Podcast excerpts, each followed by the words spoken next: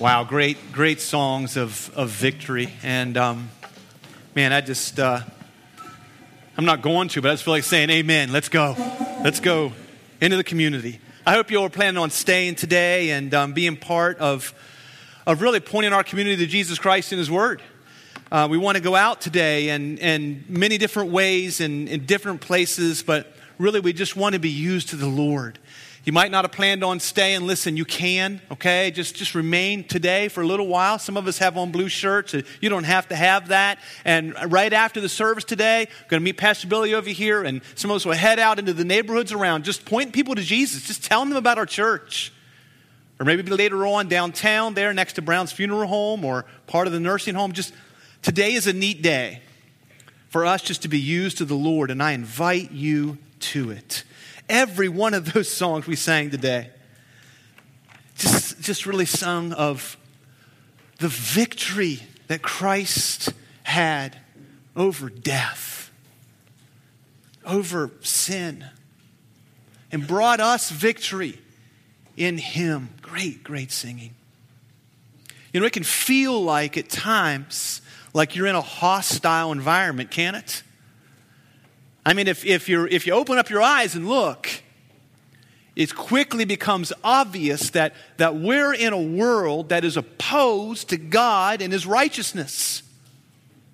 You see it in the news, you see it through entertainment, you see it on the streets. We live in a world that's opposed to God, it's a hostile world.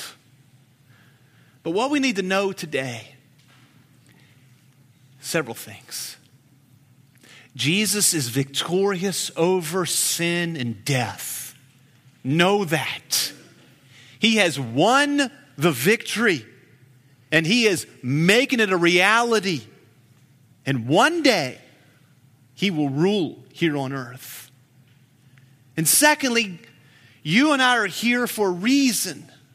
God has us here to point to the victorious one that's why we're here. And it feels hostile at times. I understand that.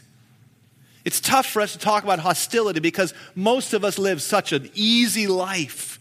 Once in a while, though, I get to talk to somebody who, who maybe had a, a time in a war zone or, or something, and you might wonder, why is he come, coming back and asking me questions about it? Because I just find it so interesting to, to peek into that environment. And we're going to do that today. We're going to peek into a battle to a battlefield, to the battle. When Jesus is going to face Satan and all of his destruction that he wants to bring upon him and upon humans, and Jesus is going to be victorious. Looking forward to that today. I want to say just a few brief words. When you came in this morning, you, you were given a piece of paper. I want to encourage you to join us in our battle that, we're, that we are preparing for. We've, we've learned of, of late that we've been asked by the, by the county system to begin moving out of this building, to set plans so that our time here will come to an end. And, and we take that as from the Lord. We take that as from the Lord. And so we are right now working and, and planning and praying, and you need to pray with us as we seek out an interim facility. Fall of next year, we'll be moving into an interim facility, Lord willing. Pray with us. Some of you still are coming and saying, Have you thought about this spot? Have you thought about this one? I thank you for that. Keep doing that. But in the meantime, while we have the opportunity, we want to make the most of it. And so, starting in December, we're going to shift to having multiple services here. For, for the rest of our time here at Spring Mills Middle School, we want to have multiple services on Sunday morning. And honestly, this is to rock our boat and to push us to take advantage of this opportunity. And so next Sunday during the focus hour on the 7th from 9:30 to 10:30 will all be combined in here. And I, I'm asking you to make sure you're here as you hear our plans for how we're going to do two services starting in December. And we want you to be involved because we, this is not going to be a function of Lowell or low and Billy or low and a few other people. No. This is a full body effort. We're calling for all of you to come and be part and to, to serve and to work alongside to point this school and this community to Jesus Christ. Because as has been said, Our connection to Spring Mills community. It is not geographical, it is relational. But we've got nine months now. We've got nine months that we're going to be here geographically. And so we need to make the most of that opportunity. Say, what, what do you need? Everything. We need people to help out with children, with adults, with the ministries that happen here during our, during our worship hour, with sound, with projection, musicians, prayer, set up, tear down, everything. We're going to double what we're doing. And so join with us. Join with us. Be on the team. Be on the team. I gave a piece of paper when you came in this morning. I would ask you to fill that out. Have that ready next week when you come in here so we can just we can put you in the right spot for where the Lord would have you to, to really be part of what we're what we're, Lord willing, moving towards. Open up your Bible with you to Matthew chapter 4. Matthew chapter 4. I love this passage for many reasons. One, I love battle scenes. You know, I was just, just thinking about all the different movies that I just love, and I, I, I won't even go through the list, but just I love war movies. Just something about watching this, this conflict in front of me. I enjoy it. Now, I don't always like being in a hostile environment myself, you know? I don't particularly like I like watching other people in a hostile environment. I remember one time, one of the most hostile environments I was ever in was at the Washington Redskins Stadium. We have any Redskins fans in here? Are there any of you left? Yeah, there's a few. Okay, all right. Well, my son was an Eagles fan. Oh, sorry. Yeah, I know, I know. He is an Eagles fan. And so when he was about, oh, I don't know, 10, 11 years old, I, I surprised him and, and we went to see the uh, Washington Redskins host the Philadelphia Eagles. It was a night game, and um, that's uh, wow. Now, my son had a McNabb jersey, all right? That's when Donovan McNabb was a quarterback for the Philadelphia Eagles. And he insisted against my counsel to wear his jersey to the game. Now, I didn't buy the most expensive tickets available. As a matter of fact, I went to the opposite extreme and got the cheapest tickets, okay, which are like all the way up at the top, you know, where you got to start out on a, a climb this mountain range to get there to your seat. You know, you're climbing up a hill like that. And that's, that's fine, you know, that, that, that, that's enough. But what we had to do, though, is walk through the Redskin fence to get to the top of those stands. And of course, the way it happened to work, we were running late, okay? And so we get to the field, and there's my son. It was cold that night, but he had several sweatshirts on and his giant McNabb jersey over top of all of his sweatshirts, and up we walk. You know, it's funny, the higher you go, the worse they get.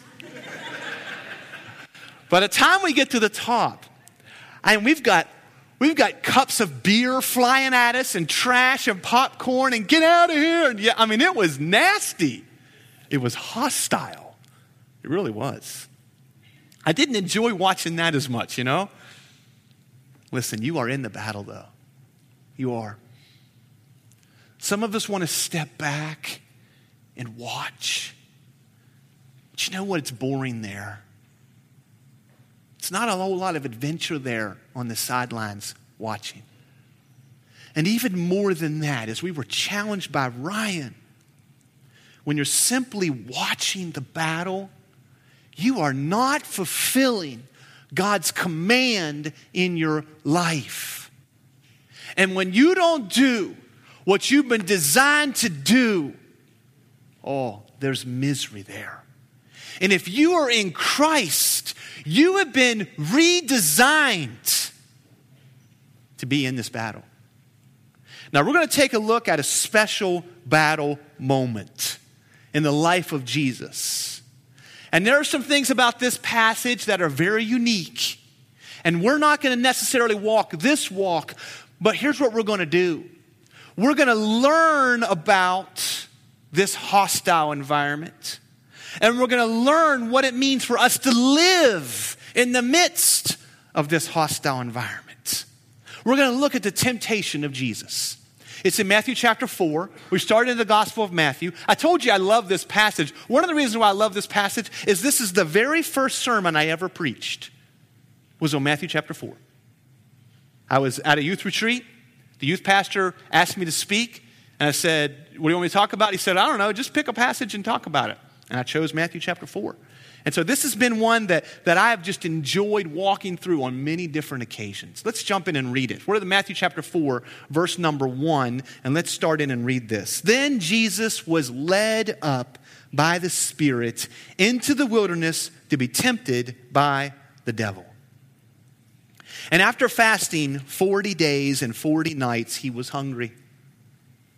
And the tempter came to him and said to him, If you are the Son of God, command these stones to become loaves of bread.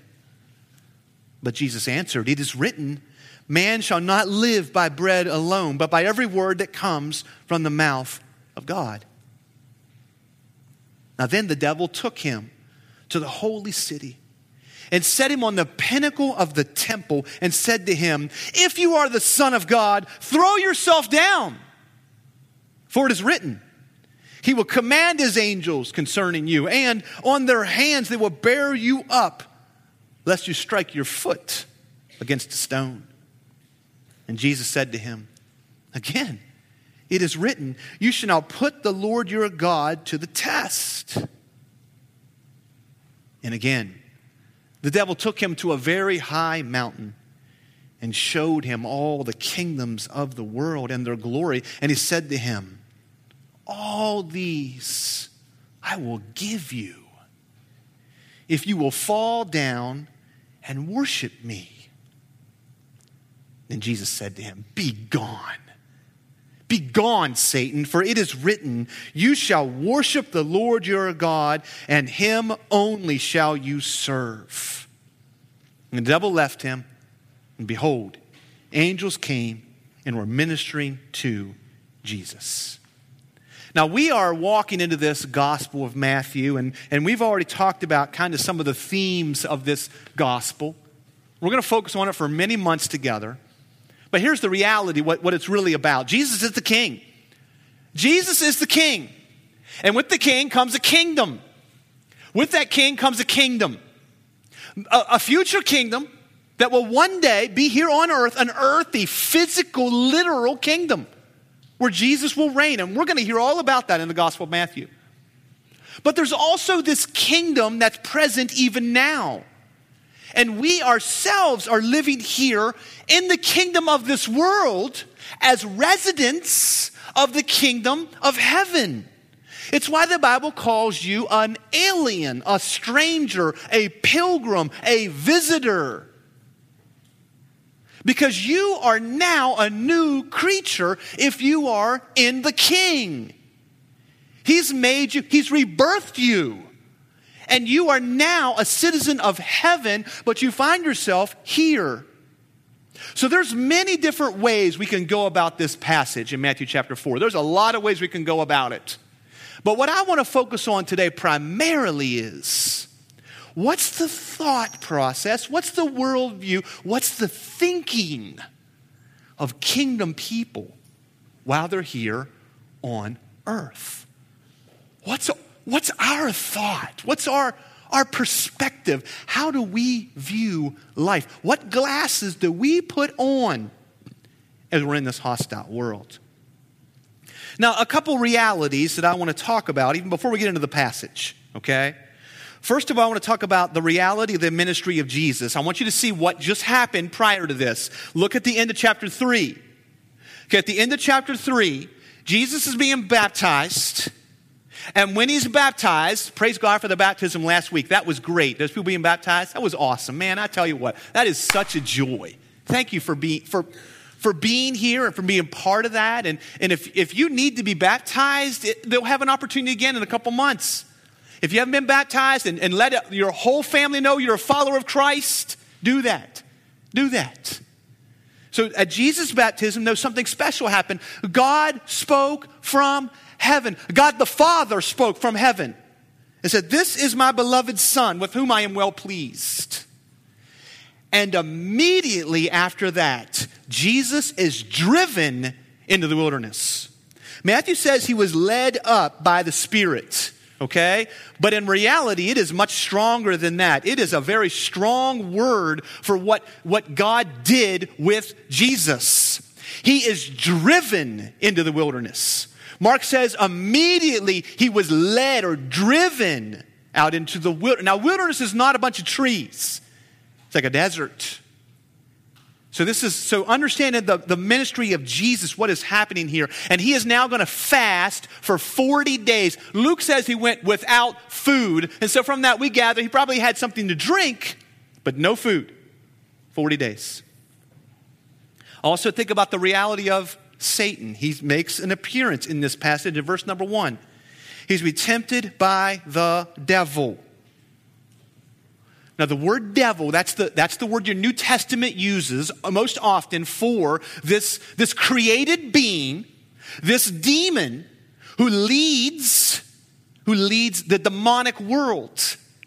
It's not God versus Satan who's going to win two equal powers. Oh, hopefully God comes through. Satan or the devil is a created demon who rebelled against God sometime after the creation, but before the fall. He's rebelled against God because he desires to have glory himself. But listen what the word devil means.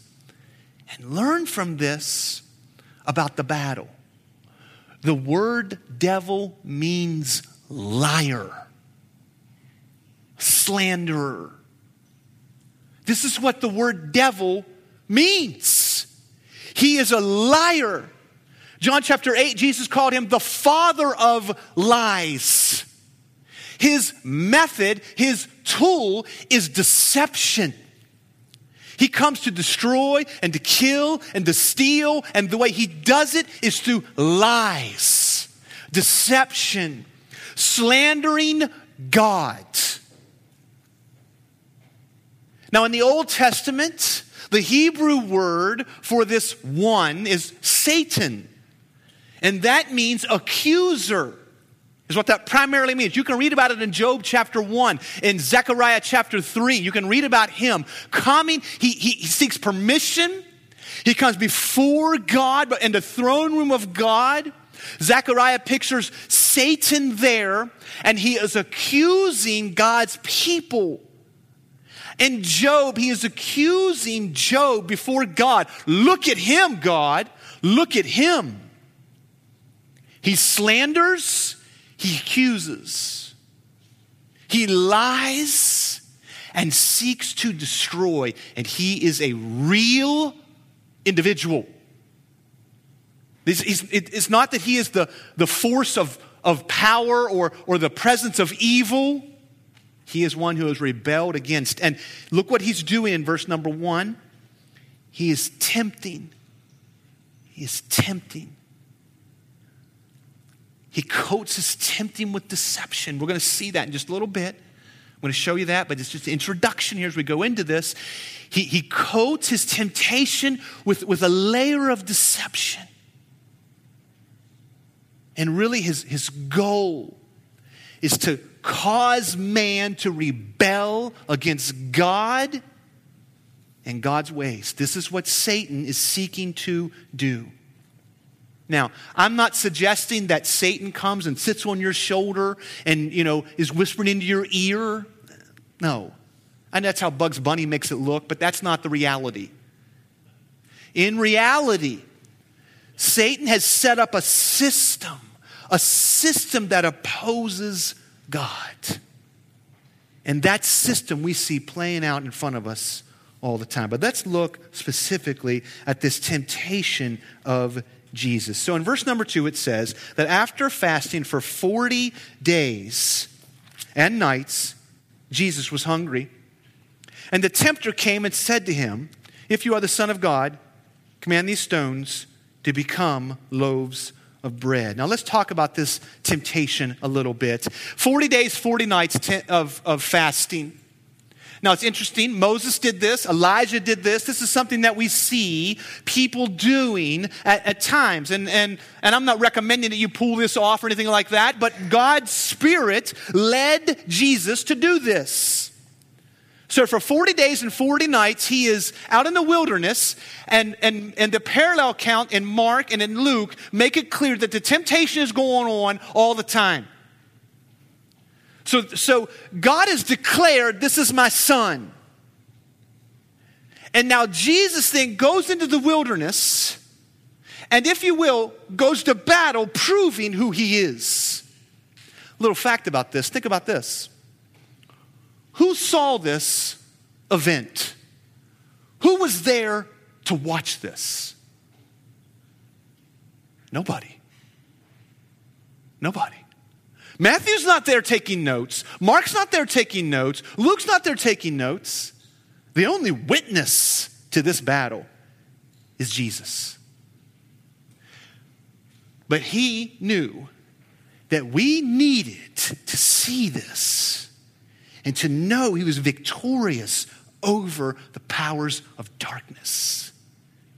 So, Matthew, Mark, Luke all contain this account of Jesus taking on sin and showing us where victory is.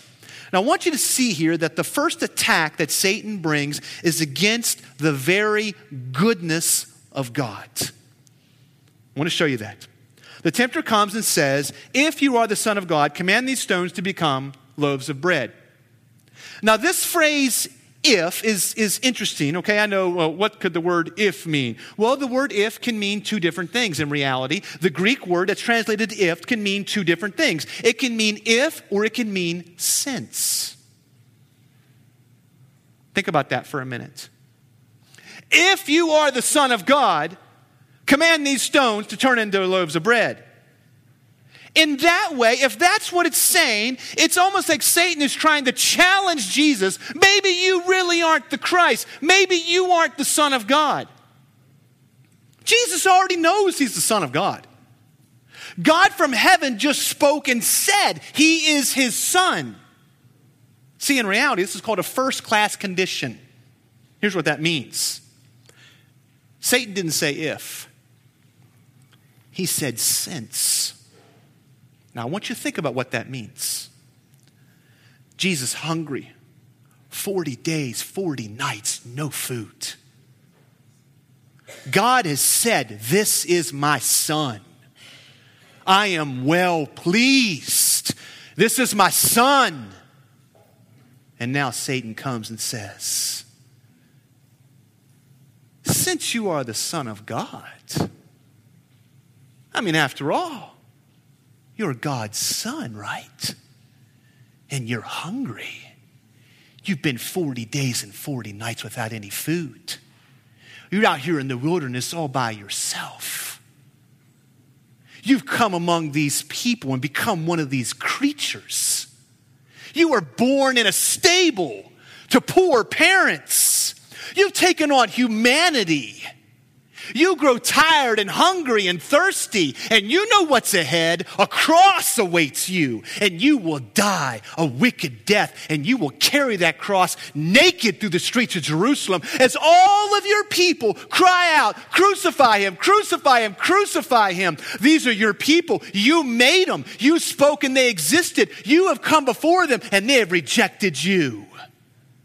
And you're supposed to be his son? You're the son of God? We'll just command these stones to become bread, and then you can eat. Satan is saying to Jesus, to the humanity of Jesus, to the man part of Jesus, God has left you alone. He's not good. You can't trust him. You cannot trust him. The goodness of God is being questioned. And folks, that is the lie of Satan and all of his system. When struggles come our way, when things don't go the way we want, when our heart is broken, when our family is broken, when our body is broken, what do we say? God, you're not good. How could you do this to me? God, you must not be good. It's exactly where Satan went. He is questioning the very goodness of God. Listen, there's nothing wrong with Jesus eating. There's nothing wrong with Jesus taking those, those stones and turning them into bread. There'd be nothing wrong with that. Oh, but what's wrong would be if he would turn his back on the goodness of God and respond in the way that Job's wife tempted him to curse God and die. He's not good. Look what he's done to you. Mm. See what the temptation is? It's not the bread, it's not the stones, it's not even the hunger. The temptation is to question the goodness of God. Listen, we're aliens here. We're strangers here. We don't belong here. We operate under a completely different grading scale. We use a different system of measurement. Good on earth doesn't equal good in God's eyes. Not necessarily. Because good in God's eyes is conforming us to the image of Christ. And that involves, at times, struggle. See, God is good and we can trust His care. God is good. And He has your good in mind. And your good is to be conformed to the image of Christ. Let's go on to the second. Well, you know what? I got to say this. I'm going to run out of time now, but I got to say this. It's very interesting what Jesus does here, okay? All three times Jesus responds with scripture, but it's, but it's more than he just responds with scripture. He responds every time out of the same section of scripture. Out of Deuteronomy 8, Deuteronomy 6, and Deuteronomy 6. It's fascinating what he does. It's almost like Jesus was having his quiet time that morning in Deuteronomy 6 through 8. And he responds back with the word of God. But look what he does. He says, Your man shall not live by bread alone. And we're like, Oh, yeah, well, that, what that means is we can't just have bread, we also have to have the Bible. Okay. And so we, we, we so spiritualize this to where it really doesn't mean anything. It's just pastor talk, you know, where I get up front and I say, instead of having a donut, you should have your quiet time. That's what that means. No, it doesn't mean that. In Deuteronomy chapter 8, here's what's happening. The children of Israel have been wandering around in the desert for 40 years. And God wakes them up every morning with what? Manna on the ground. Manna, a bread like substance on the ground. Okay? And they get tired of it. They get tired of it. They're like, bread every morning? Like our kids do, right? You know? Hot dogs again? You know, they, they, don't, they don't want this same food. It's in that context that God says to the children of Israel, You don't live on bread alone. You live from the word of God, every word that comes out of God's mouth. God says, I'm speaking to you like a father in Deuteronomy 8, like a father instructing his children. Don't whine against my goodness. Don't complain against my hand. Don't take what I offer you and say, I don't like it. Trust Him like a father, like a good father. That's where Jesus goes. He's not just randomly picking verses out of the, out of the air. He's taking this, this account and, and bringing it back to us. God is good. You can trust His care. Okay, let's, let's move on to the second one. So then the devil, okay, now he's, he's not done. And again, Luke makes it clear that, that this temptation is going on the whole time. Okay? At the end in 413, it says that Satan left him for a more opportune time. And this temptation goes on throughout Jesus' earthly ministry. Remember Matthew chapter 16? Peter Peter says to Jesus, Oh, no, no, no, you're not going to die. No. And what does Jesus say? Get behind me, Satan. This temptation is going on all the time. He's relentless, he doesn't quit.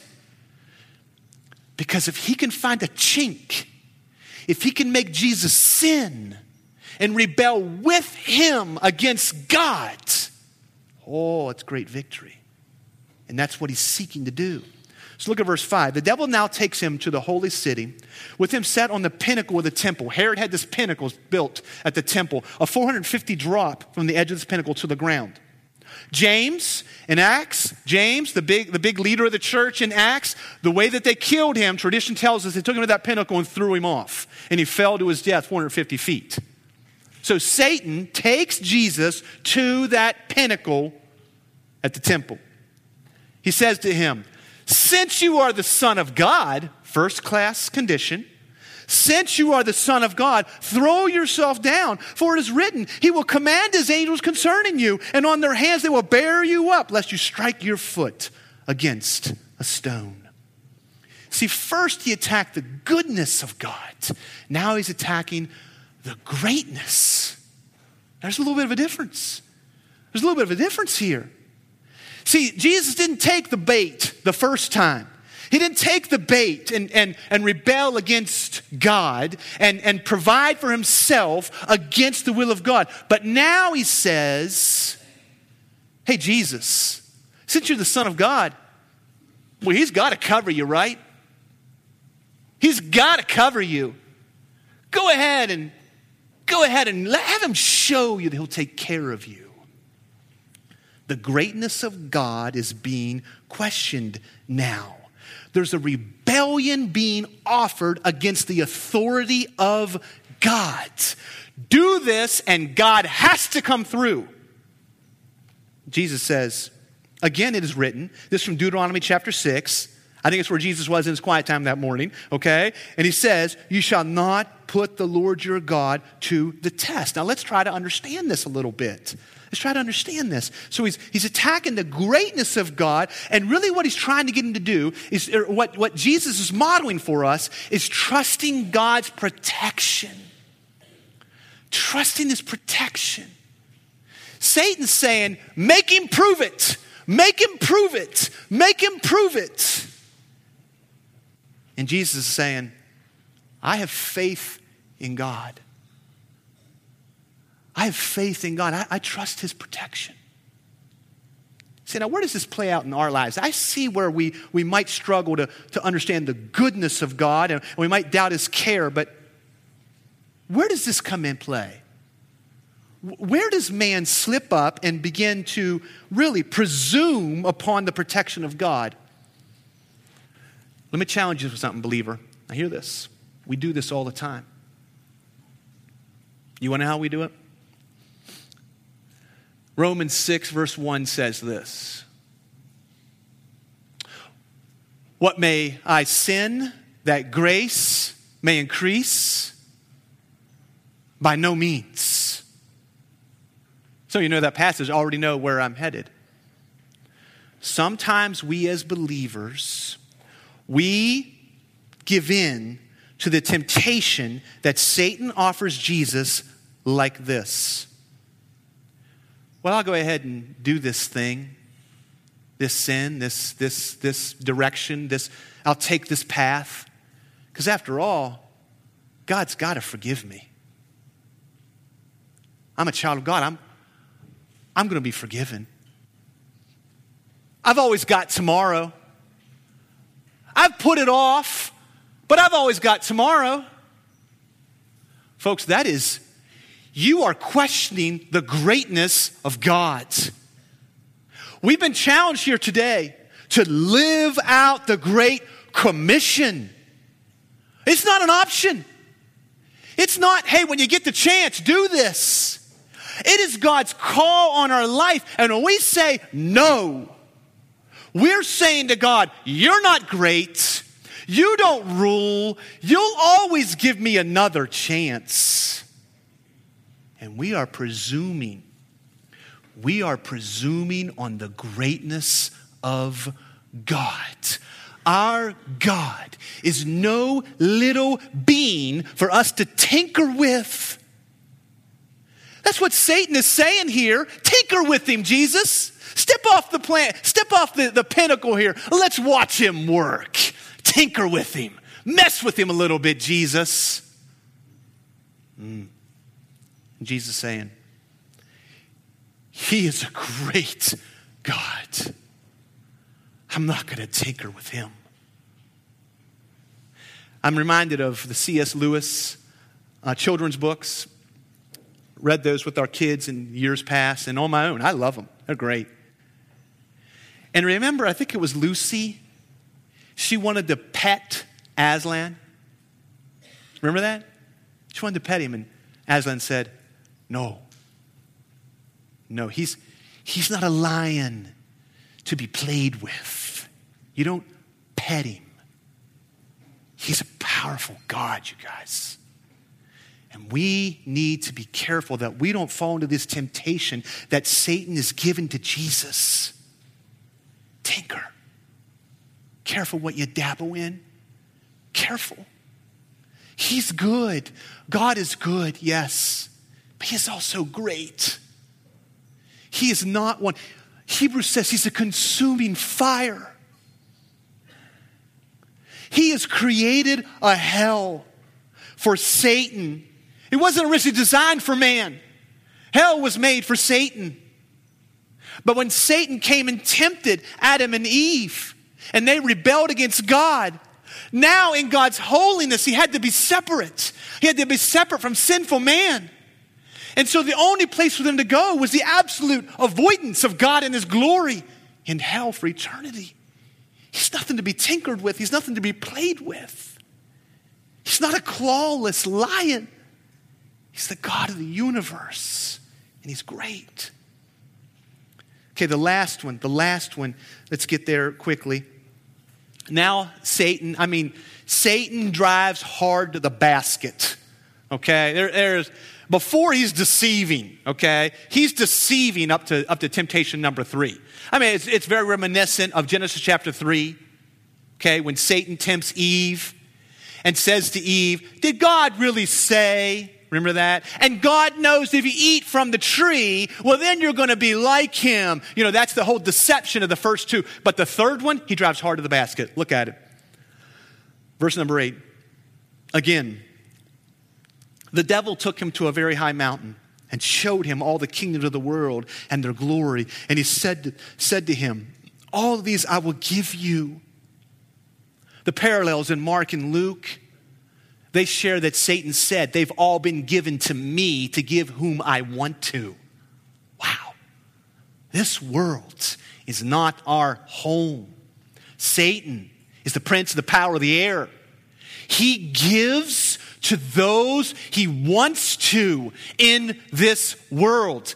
Under the sun, here on this planet, in this world system, he gives to who he wants to. My family and I are driving through Idaho this summer. I gotta tell you, I'm riding along and I see Mormon meeting house, Mormon meeting house, Mormon meeting house, Mormon meeting house, all over the place. These big, beautiful brick structures. And I thought, Lord, why don't you just burn these things down? Let's just have a big old, you know, tank drive through these things. Oh, but I was reminded this week we're not of this world, we're an alien here. Satan can give to whoever he wants power, prestige, money, popularity. And he says to Jesus, All these I will give you if you fall down and worship me. Jesus doesn't say, You can't do that. Jesus doesn't say, That is not yours to give. Nope. Look what he does.